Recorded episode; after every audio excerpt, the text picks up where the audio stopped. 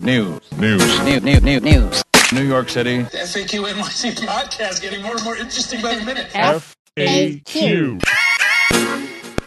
It's 3 p.m. on Wednesday, May 20th, and this is FAQ NYC. I'm Harry Siegel of the Daily Beast and the Daily News here in Windsor Terrace, Brooklyn, along with Professor Christina Greer of Fordham University in the Amsterdam News and the Grio in Crown Heights, Brooklyn. Hello. Hello. And Alex Brook Lynn of Racket Media in the Village. Hello. Hello. So, a real quick rundown of the week that was, and we'll jump right in.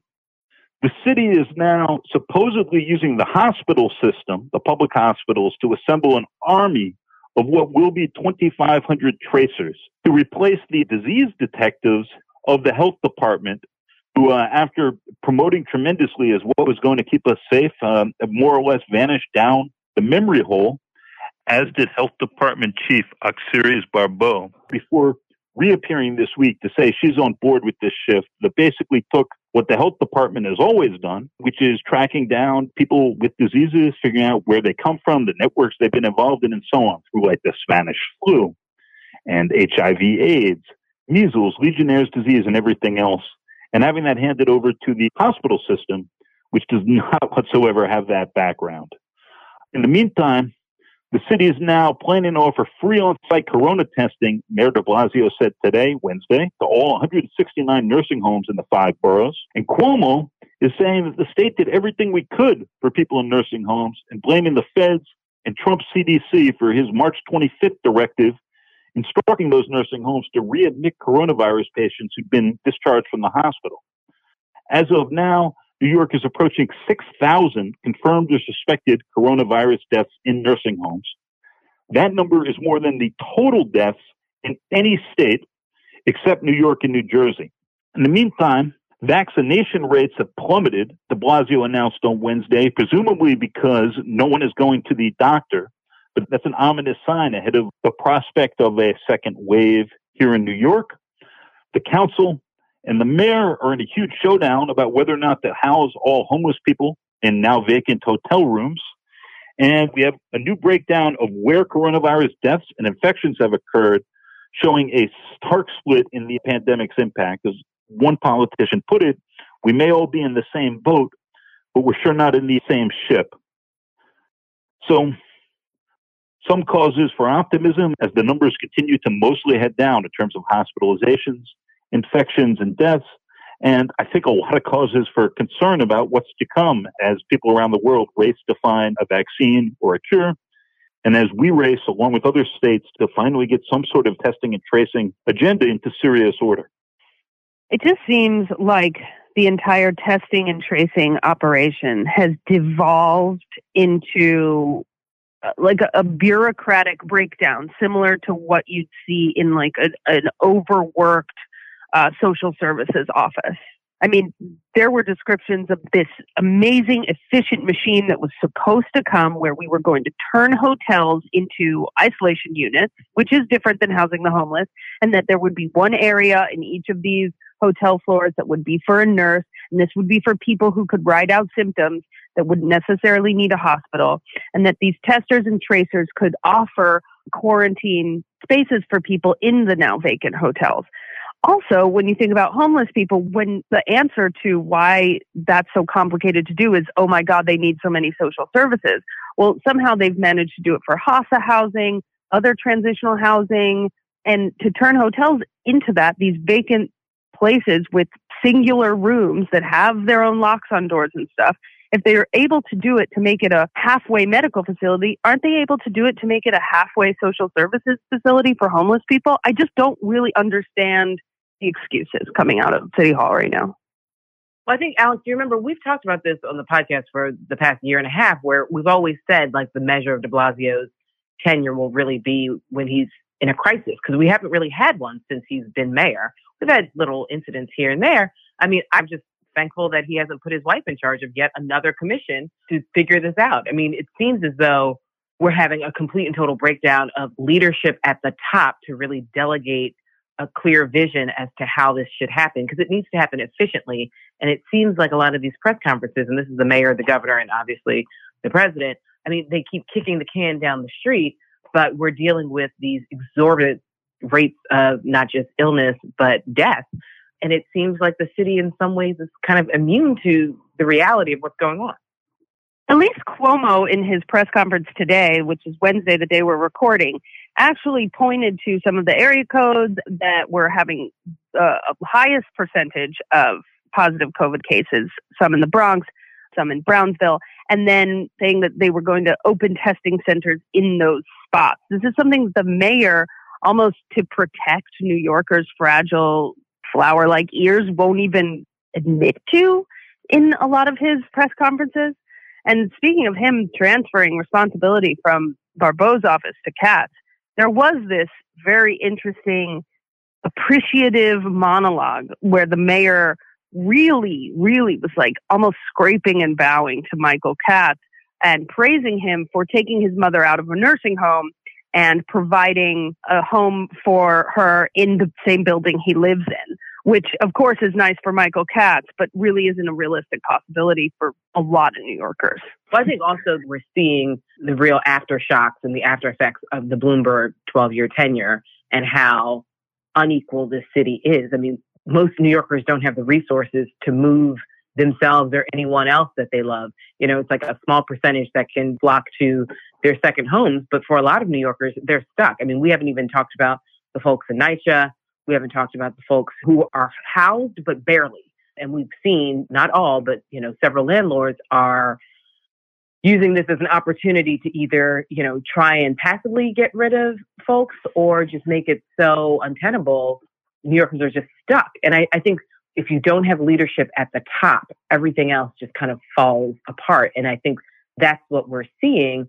And the only reason why we're not seeing more outrage yet is because I think people are just literally living minute to minute, day to day, especially since so many kids are still in school and they don't really have time to direct any of their energy and ire outward just yet because they're still on their own basic survival.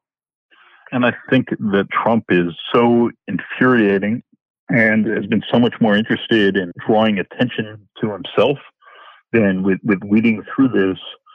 It, it's given a lot of space to Cuomo and even de Blasio. You know, Cuomo right now, his approval rating is through the roof. He was just on the cover of Rolling Stone. And from a messaging perspective, at least, right, he's done the things that like a competent PR person would tell you to in which you, you take some accountability, you try to put out clear numbers, uh, offer some personal perspective and sympathy. Uh, things that have long been baked into like, uh, you know, WHO and CDC guidelines for how you're supposed to message during a health crisis. Whereas Trump, you know, is, uh, telling us that he, he he's taking hydroxychloroquine, just, uh, you know, this uh, malarial drug that creates heart palpitations, also triggers mood swings and so on. Like, Lord knows if he actually is or not. But that sort of clownish performance, I think, has opened up a lot of space for others to post without being criticized for some of their own errors. There's also, I think, with competent leadership, right, you get the rally around the flag effect that Trump has not, in which when things are really bad and screwed up and people are making some efforts to get them right, even if they make terrible decisions, like Cuomo did with his March 15th directive to the nursing homes, that there's some sense this person is trying, They've been relatively transparent. You know, the concern at that point, just spirit of fairness is these hospitals are going to get totally overloaded. So if you have patients that don't need hospital services and you have some place for them to return to, maybe it makes sense for them to be there. That was the, the real logic at the time, not that Cuomo's acknowledging it. No, I, I agree with you, Harry. I mean, the thing is, the growth and competence of the president makes anyone in comparison look like they're doing a bang up job. I mean, the fact that the president's, you know, talking about his hydroxy and his zinc tablets, whether he's lying or not, it doesn't really matter.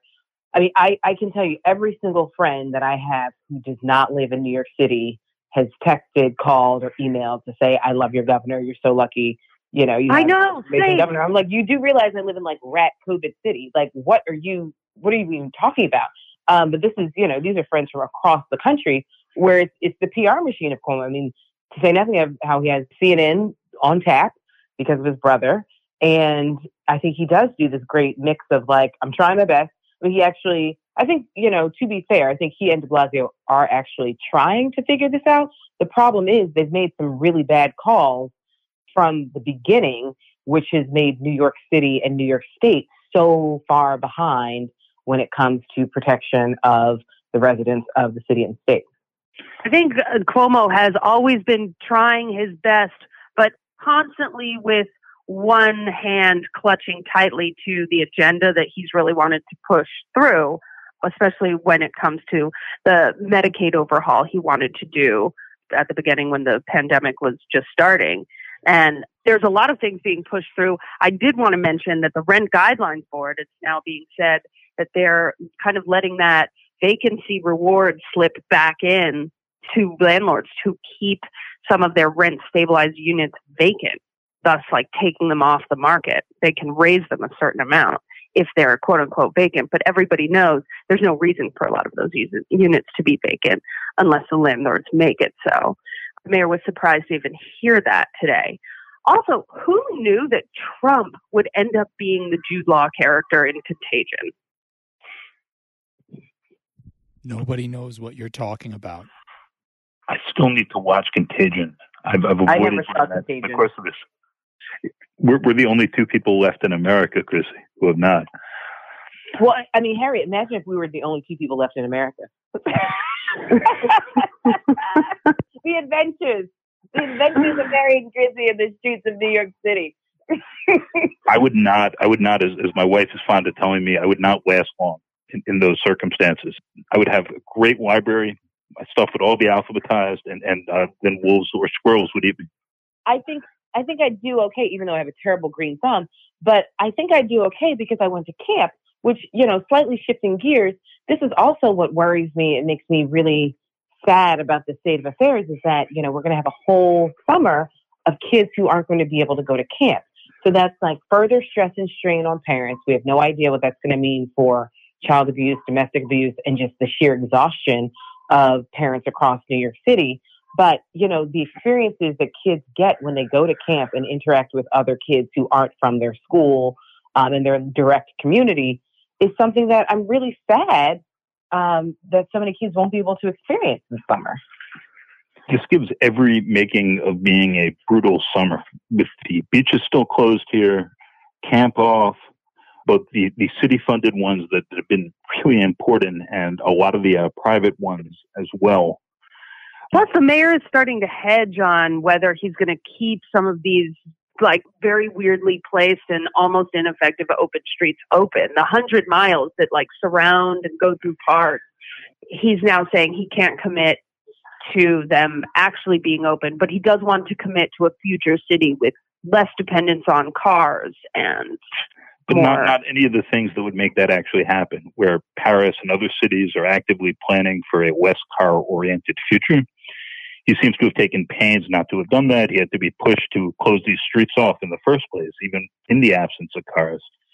Um, a very important rat note that I, I, I think we should take one minute to discuss from the Wall Street Journal and uh, Stephanie Yang. The rats have no food left here because the restaurants are all gone and the offices are all gone. And thus, as urban rodentologist Bobby Corrigan explains, with New York queer, cleaner than ever, you end up with this group of disoriented, stressed rats foraging about. So they've been having wars and uh, resorting to cannibalism. If that's cannibal not a, rats. cannibal rats in New York. Rats are famously cannibalistic. Thank you, Adam. Adam, are you the resident ratologist? You know, whatever. this week I rode a bike for the first time. As everyone who knows me knows, like I won't get on a bike because everyone I've ever known who's ridden a bike in New York City has been harmed terribly.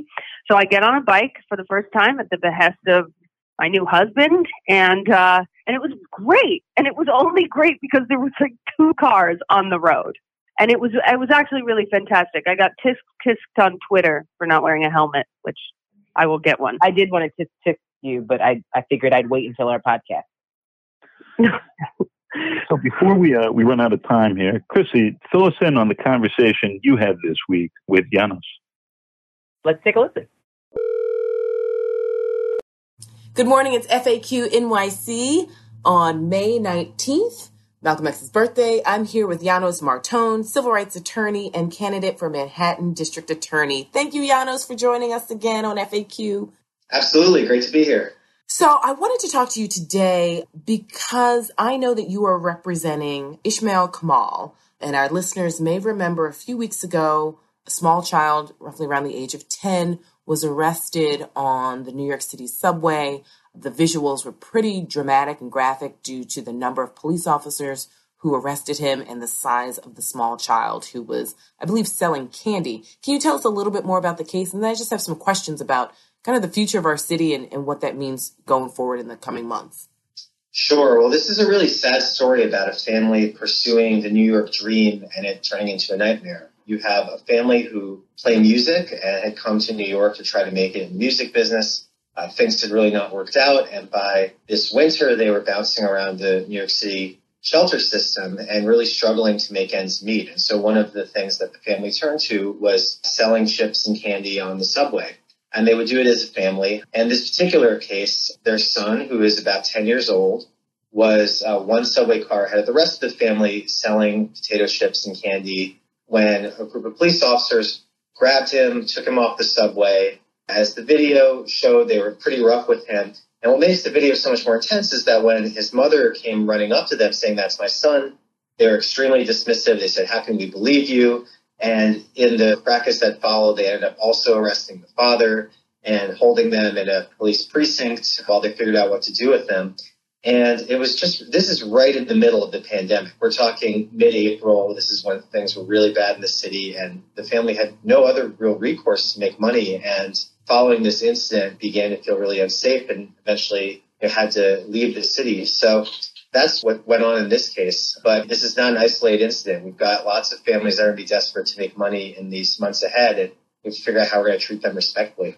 Yeah, I think that's why I really wanted to talk to you because, you know, I know a few weeks ago the mayor announced that the summer youth employment program would be suspended this summer. I know that because of COVID 19, summer camps are all but canceled. So you're going to have a lot more families who a don't have teenagers making money not just for themselves but oftentimes we know those teenagers put a little bit of that money back into the family budget to support their parents and their siblings and b you have young kids who don't have any place to go so we're more likely to see more of these types of stories is the NYPD just going to arrest children and families in mass you know, there are many questions that we have to work out about how we're going to properly have law enforcement this summer. I've written about the fact that we need to take the police out of social distancing because they really are not well suited to inform the community about how to be healthy and responsible. And instead, we should pay the community to do that. We should have grants going to nonprofits that otherwise are going to be struggling to raise money. We should fund the summer youth jobs program that you just mentioned because having young people going around and communicating to young people about the best way to social distance and wear masks and other kind of best health practices is way more effective than using the police. And in general, that's going to put money back in the community and strengthen the social safety net rather than simply relying on NYPD to do all this work. Right now, there's a serious budget conversation happening where we're going to be seeing a lot of pain in the budget you know, all over the place, and yet the NYPD budget is basically flat in the mayor's proposal. Uh, one of the things I talked about is reducing the NYPD budget so that we can pay for things like the Summer Youth Jobs Program. Right. And where did you write this piece? So people can read it at city limits. And, you know, there's a lot of consensus now. Even today, this morning, the New York Times editorial board came out with, uh, in theory, basically the same position that the NYPD should not be leading on social distancing. But what we don't really have yet is a plan for what would be there instead. And that's what we released in city limits yesterday. And people can read the plan in detail there if they're interested. Well, I feel like it's social science 101 when we talk about peer to peer education. I mean, I was just lamenting with my state senator about my concerns of teenagers that I'm seeing in my neighborhood walking in groups of three and four. No one is wearing a mask, or maybe one person's wearing a mask as a beard. And how can we get some sort of PSA to help young people understand that, you know, they live in multi generational households, they need to wear masks? and it needs to be someone that they understand, know, and respect. And it could that I mean, it could definitely be someone in their age group who's hired by the city to not only hand out masks but talk about the importance of wearing a mask instead of a, a police officer, which we know in many zip codes, police officers don't have the best relationships with community members. Absolutely. I think it's easy uh, to forget that we are in the middle of a super unusual situation. This is not something that we have any practice in as a society and sort of shifting our practices on a dime together. And so it makes sense that a lot of people just don't probably understand the health implications of not wearing masks or the health implications of not social distancing. Keep in mind, this is also a place where we have not gotten great direction at times from our leadership. We've heard mixed messaging. There was a period not that long ago where we were told not to wear masks. So people can be forgiven for having the wrong idea. And you're absolutely right that we need to be thinking about how do we now, in this moment, communicate much better. PSAs is one way to go. We are the most creative city in, in the country, and uh, a lot of our creative industries right now are sitting idle. I mean, we should be thinking about how we can tap our musicians and artists and writers to, to figure out how to communicate best practices across the city and not just rely on large blaring signs saying keep your social distance, which is what we have in our local park. It's uh, mm-hmm. it's in your face, but it doesn't really explain why. Exactly. And I can see why it's not always effective. Essentially, we need an NYC WPA. That's what I'm going for. Well, and, and so are there any city council members who have been sort of leading the charge to help think about creative ways to incorporate some of these ideas, you know, removing the police from this enforcement phase since we know that we're going to see a lot more of these, I would argue, racialized incidents, especially throughout the summer? Sure. I've been encouraged by conversations with Public Advocate Jumaane Williams. His team is very much aware of this dynamic. And as a citywide official, the Public Advocate's Office does have a pretty good vantage point to what's happening around the city. Uh, you've seen isolated incidents of, of violence and, as we all know, disparate police enforcement. And so to have one centralized office that is sort of noticing what's going on in the city could be helpful here. I've actually had conversations with a few council members who are very supportive, but are also super drained and, and pulled in a lot of different directions. You know, city council members don't have very large teams, and a lot of the ones who are in neighborhoods that are most affected by this kind of policing are also the same council members who have to do the most in constituent services and mutual aid and, and helping their community get through this. So it's a tough situation to figure out who actually has the bandwidth to lead, which is again why I think the more we can push down towards community empowerment, towards the groups that are already doing some form of day to day mutual aid work and just making sure they're compensated in doing that. We don't need to reinvent the wheel. You know, I saw one proposal today, you know, to create a new health corps of a few thousand people. And while that sounds nice, uh, I don't know who has the bandwidth to organize, train, and direct a new agency of 2,000 people. Instead, we should really be looking at who's doing the work now, who's already in the community now, and just make sure that they're getting paid for it, essentially, uh, because those are the people who already have community trust. Right. Well, I mean, I think not reinventing the wheel is key. I mean, if we leave it up to our mayor, he'll create a whole new task force and committee and put his wife in charge. yeah, he'll create a whole new car. Yeah. Right. So that's that's definitely not necessary, and we can already use the resources we have. Is there anything that you want to leave our listeners with? And can you just give us a, a status update of the case as well that you're working on? for Ishmael? Sure. You know, one of the troubling things about this case is that ACS has retaliated against the family and claimed that because the child was selling food on the subway, this is a sign of bad parenting, essentially. And this is, as you pointed out, something that's going to happen with other families that are struggling to make ends meet around the city. And I hardly think that trying to scrape together money as a family during a pandemic is any sign of bad parenting. So the case is on hold for that reason. But what I would want to leave people with is we are in a situation where we desperately need the community to be empowered in coming up with creative solutions to this. We can't have just a rigid set of rules enforced by NYPD and expect that a city of 8 million people is going to get through it. We should really have groups that have community trust have the tools and resources to figure out ways to get people to practice responsible social distancing, wearing masks, and whatever else we need to do to get through the next number of months. Wow. Thank you, Janos. Hopefully the summer won't be as terrible as I fear, but we'll definitely have you back on so you can give us an update on the case of Ishmael Kamal and his family as they struggle to stay together. So I've been speaking to Janos Marton, civil rights attorney and candidate for the Manhattan District Attorney's Office. Thank you so much, Janos. Thank you. Take care. FAQ. FAQ NYC is brought to you by Christina Greer and Harry Siegel. we used to record at the NYU's McSilver Institute for Poverty Policy and Research. But these days, we come to you from Brooklyn and Manhattan.